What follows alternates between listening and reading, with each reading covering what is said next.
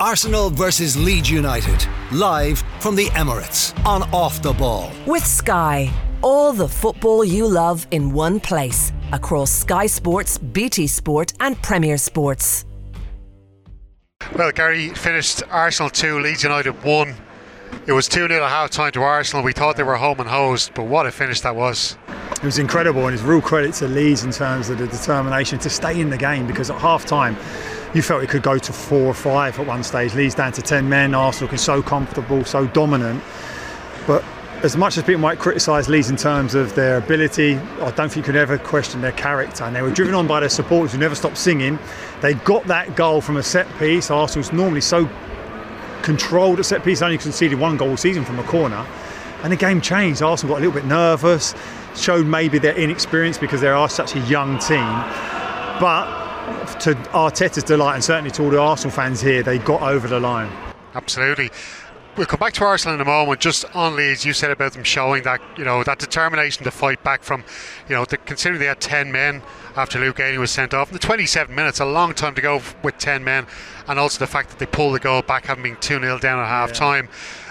How optimistic would you be of their chances then of staying up this season? I'm sure the supporters are feeling a lot better after seeing that performance there today. Yeah, they will be in terms of how quickly it unfolded for them. Meslier making a ridiculous mistake to give Arsenal the lead early on, and then the captain, a two-footed challenge. It's just when you need your experience, your leaders in your change room, it's going to be a difficult enough game coming here anyway. And I don't think many people would have given Leeds much of a chance to type of form that Arsenal had been in. But had they had the 11 men, they could have got something out of the game. I look at the situation now in terms of the teams down the bottom. We know Everton won today. You were hoping Leeds could have done something to take advantage of the fact that Burnley dropped points. So I still think all three of those teams are still in it. Leeds have been clawed back into it again when they looked like they were in a good position. But I think they're in a better position now under Jesse Marsch in terms of how organised they are, how they can stay in the game. I've seen them at times this season against Watford away they're under pressure second half in that game. It was tightly balanced at the time. They stayed in the game, stayed behind the goal, and then comfortably saw it out. So that bodes well from them. They're learning how to, to compete at this level and not to give the game up so easily as they were doing under Bielsa. Certain players are coming back. Phillips was there again today. It was a difficult task for him because I thought Arsenal were magnificent in midfield today. But him being back will add to it. You hope that Cooper can recover from his injury.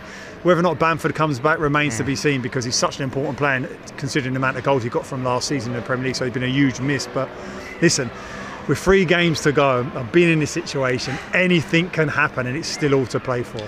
And just quickly on Bamford, he's been out for so long this season. It's one of the big reasons for why they're in the position that they're in because yeah. they didn't have a real goal scorer to replace him. They've kind of, you know, tipped along without somebody like that. But for a player like Bamford, we're told he could be back training this week and perhaps maybe playing the last three games. That's yet to be uh, seen for sure. But how you know, hard could it be for him to come back and try and start scoring goals immediately because we know strikers are all about confidence and form? Or is he kind of thinking, three matches to play, the weather's great, you know, I'm going out to play on these lovely surfaces, and then that just somehow. I, I think as a, as a player, certainly, he's looking at his teammates and the struggles that they've been having. He'd be desperate to get back out there. And if he, I think he'd be the type of player that would sacrifice himself. He's done that already this season. He knew he wasn't quite right. Mm. He played the game, it didn't work out. But he might be in a situation now for these remaining three games that he might be able to just give you half an hour, and that could be the difference. It, you know, Jesse Marsch sets his team up more defenses than Bielsa, so they stay in the game. They did. They managed to do against all odds today, didn't they? That the deficit was only one goal in the end. So I hope that he can just contribute to the last three games of the season, and he may well make the difference. Have you subscribed to the OTB Football Podcast? I just can't get that picture in Steven Gerrard walking out of the Etihad, you know, wearing that Liverpool jersey underneath the suit, a bit like Superman Clark Kent. Subscribe now to the OTB Football Podcast stream wherever you get your podcasts and download the OTB Sports app. Then on Arsenal, um, they've consolidated that fourth position. They're just a point behind Chelsea. Who would have thought that yeah. uh, after yesterday's draw that they had a, against Wolves at uh, Stamford Bridge?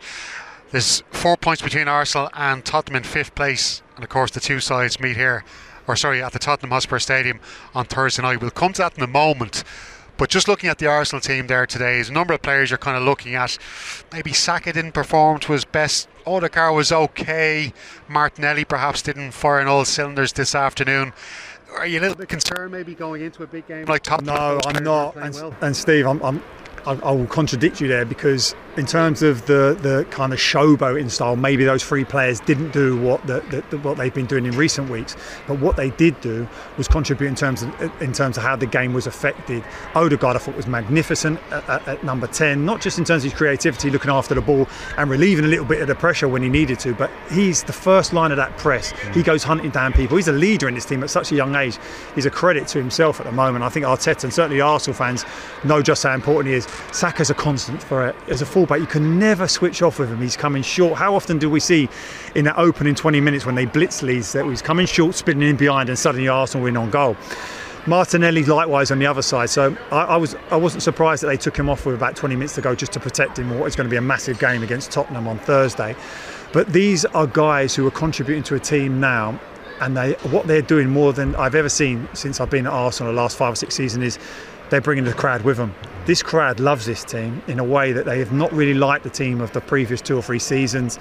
And I think Arteta has done a brilliant job in terms of getting rid of all the deadwood. And I mean that disrespectfully, but oh, no, respectfully, sorry. But ultimately, there's so too many players in the Arsenal squad who were not at the level required for Arsenal to be back challenging in, in, in the top four position, consistency wise. Now, I know you may well counter that by saying this is a young Arsenal team, so they're going to be inconsistent. Mm. But they're inconsistent trying to do the right things with a great attitude, whereas the previous teams, I didn't believe they did that. I think Arteta's done great, but I think it's still a lot to do, even though they've got that four point cushion. I think Tottenham will be a tougher nut to crack, certainly than Leeds were today. And again, before we move on to Tottenham, just a quick mention of today's goal scorer, Eddie Nketiah. Yeah. A double for him, following up the double from Chelsea uh, at Stamford Bridge there a couple of weeks ago. They won 4 2. What is he doing differently now with his game? Do you think? Why is it? Is it do with confidence? Is yeah. he getting into better positions? What What have you seen? I think ultimately it's just playing regularly and having that confidence that you're going to start the next game. If you're if you're coming in for one game here and then you're out for another ten games, it's hard to get any momentum, any like real um, confidence in how the team plays. I think now, because of the fact that Arteta has played him regularly, we're seeing a different. He looks stronger as well, doesn't he? Mm, definitely. He's stretching the line, he's running in behind. How he closes centre halves down, I knew that anyway, and fullbacks. How quickly he's holding off centre backs yeah, as well. I noticed. Was, yeah, yeah. So quick on Meslier to, to sniff that goal out. I mean, it's a mistake by the goalkeeper. Don't get me wrong, but nevertheless, he never gave him a moment's peace. Mm. And I think he's a confident young man now, and he and he looks like he's really added another dimension to this Arsenal team in the fact that he can run in behind in a way that Lacazette maybe doesn't do. So Tottenham will be buzzing after last night, 1 1 away to Anfield. They've really put the kibosh, well, perhaps not the kibosh on Liverpool's title chances, but they've given them a huge amount of problems in, in that tight race. But um, as I said, they'll be confident after that, and they're confident under Conte. They're not bullied.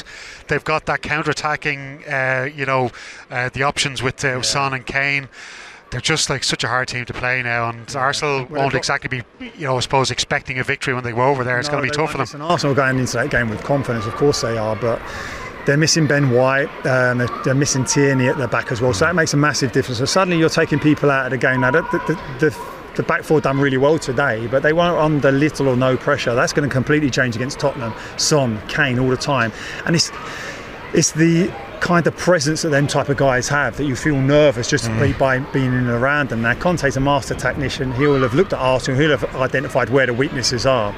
There's so many positives about Arsenal, but that Tottenham team is far superior to this Leeds one. I think it's a massive challenge. It's a massive game in that Arsenal have that four-point cushion. Tottenham win that game, bring it down to one point. Then you're looking at the two remaining fixtures for both clubs. Tottenham's on paper now. No, it doesn't work like that. I'm, I'm experienced enough to know that. but Tottenham's looks far easier than Arsenal's does. Yeah. What a game that will be on Thursday. Yeah, absolutely will. Good feeling now, Gary. Well, I suppose even to take it back to the start of the season, did you even think that Arsenal would be in this position of getting into a top four position in Champions League football for next season? I do believe Arsenal should be around the top four. But yeah. the reality is, is that I felt the top four squads were far superior to Arsenal. Now let's mm. not forget, Arsenal finished eight for the last two seasons. Mm a lot of the quality, so supposed quality was leaving. They didn't have Europe, which was a massive bonus for them in terms of Arteta getting on the coaching field with these young players and, and, and showing the rest of the guys how he wanted to play. But what it does do, not being in Europe, it leaves a dent in your financial capability in terms of enticing other players to you. They've took advantage of Arsenal. They've took advantage of the fact that Man United have been so woeful. They've took advantage of the fact that Leicester haven't been in and around that challenging also Now they have to make sure that with three games to go, they take advantage of it because this Arsenal team, because it's so young, will have peaks and troughs. Mm. They cannot have a dip now in the remainder of the season. It just cannot happen because if they do, Tottenham will take advantage. Will we be hearing the famous Champions League anthem here next season? Well, listen, this is what this stadium was built for, wasn't it? And I think the fact that it's been five seasons without it, it's been too long. I think if it went to a sixth season, Arsenal never been out of the top four in terms of that type of thing since 1973, 1979. So it's a long time. Arsenal needs to be back in the Champions League. But likewise, Tottenham fans will be saying the same about their magnificent stadium. Thanks, Gary. Cheers, mate.